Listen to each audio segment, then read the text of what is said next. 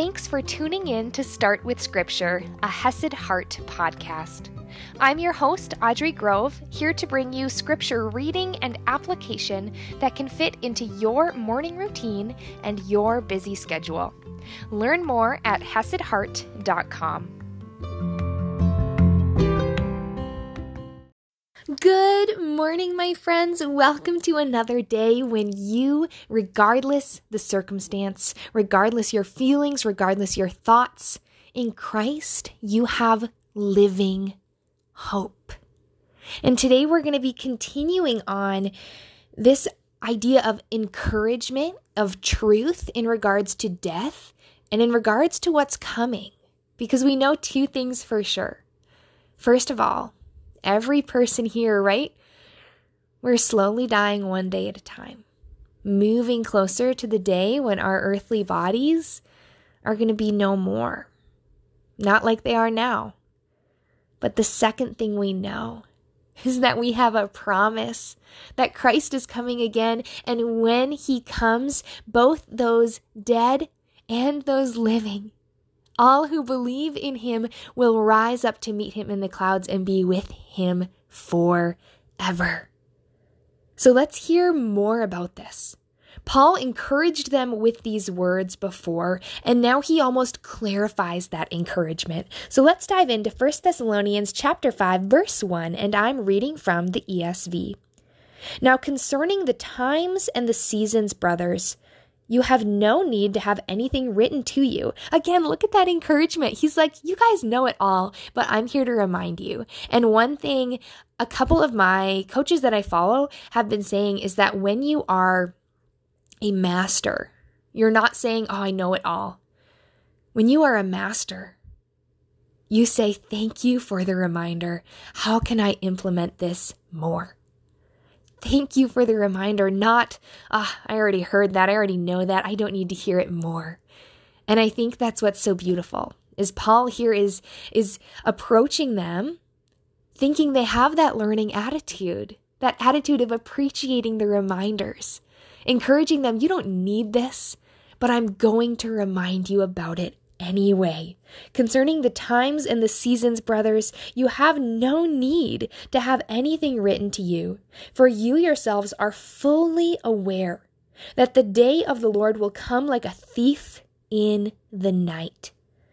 And when you think about a thief, someone coming to rob your home, they don't come announced, but it comes unexpected, almost sneaky, if you will. You have no idea you're just living your life. You're upstairs, sleeping in bed, and then the thief comes. And in the same way, Christ's coming is going to be unexpected. We are going to be living our lives without any announcement. There is Christ, and He will be back. And He's saying, You know this. You're fully aware that the day of the Lord will come like a thief in the night. While people are saying there is peace and security, then sudden destruction will come upon them as labor pains come upon a pregnant woman, and they will not escape. Sometimes in this life, we get so comfortable, so comfortable in our lives in our jobs, in the money that we have, that we think all of that stuff that provides for our comfort actually means we're secure here on earth. And we know, we know in scripture that none of the things here on earth, none of our own actions can actually give us security. None of that can actually give us peace, but only Jesus and faith in Him, right?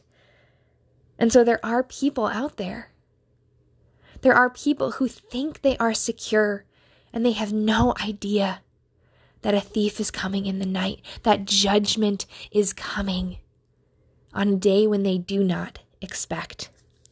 He goes on, but you are not in darkness, brothers, for that day to surprise you like a thief.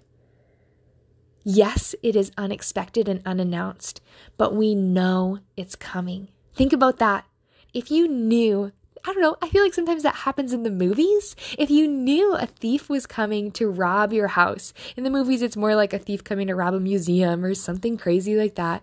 But if you knew a thief was coming to rob your house, what would you do? You would take steps to protect your house. You'd get a security system. Maybe you'd get cameras. You would have people there. You would have lights you could turn on. Whatever it is for you, you would be ready. If you don't know the thief's coming, you're going to be laying asleep in your bed and you're going to be feeling peaceful and secure when really you're getting robbed. When the unexpected is about to happen. And the thing is, just like people would prepare if they knew a thief was coming, we as believers, we prepare. Because even though we don't know exactly when, we don't know the day, we don't know the hour, we don't know the season, we don't even know the year, we don't know any of that, but we know our hope. We know that Christ is coming again. And just like yesterday, this should be both encouragement and motivation. Encouragement because that is secure, that is true, that is a promise, regardless of what is going on in our lives. We can look forward to that hope. But it should also be a motivation a motivation as we are preparing our hearts to be spending time with the Lord, to be strengthening and watering the seeds in our heart that He has planted, and also to be planting and watering these seeds in other people so that they may also come to be prepared for that thief in the night, for the judgment day that is coming when our hope, our Jesus comes again. So, once more, be encouraged, but also motivated to go out and to share with your actions, with your words, to have the tough conversations, to make sure, just like you are, that other people are ready. And I will see you tomorrow morning.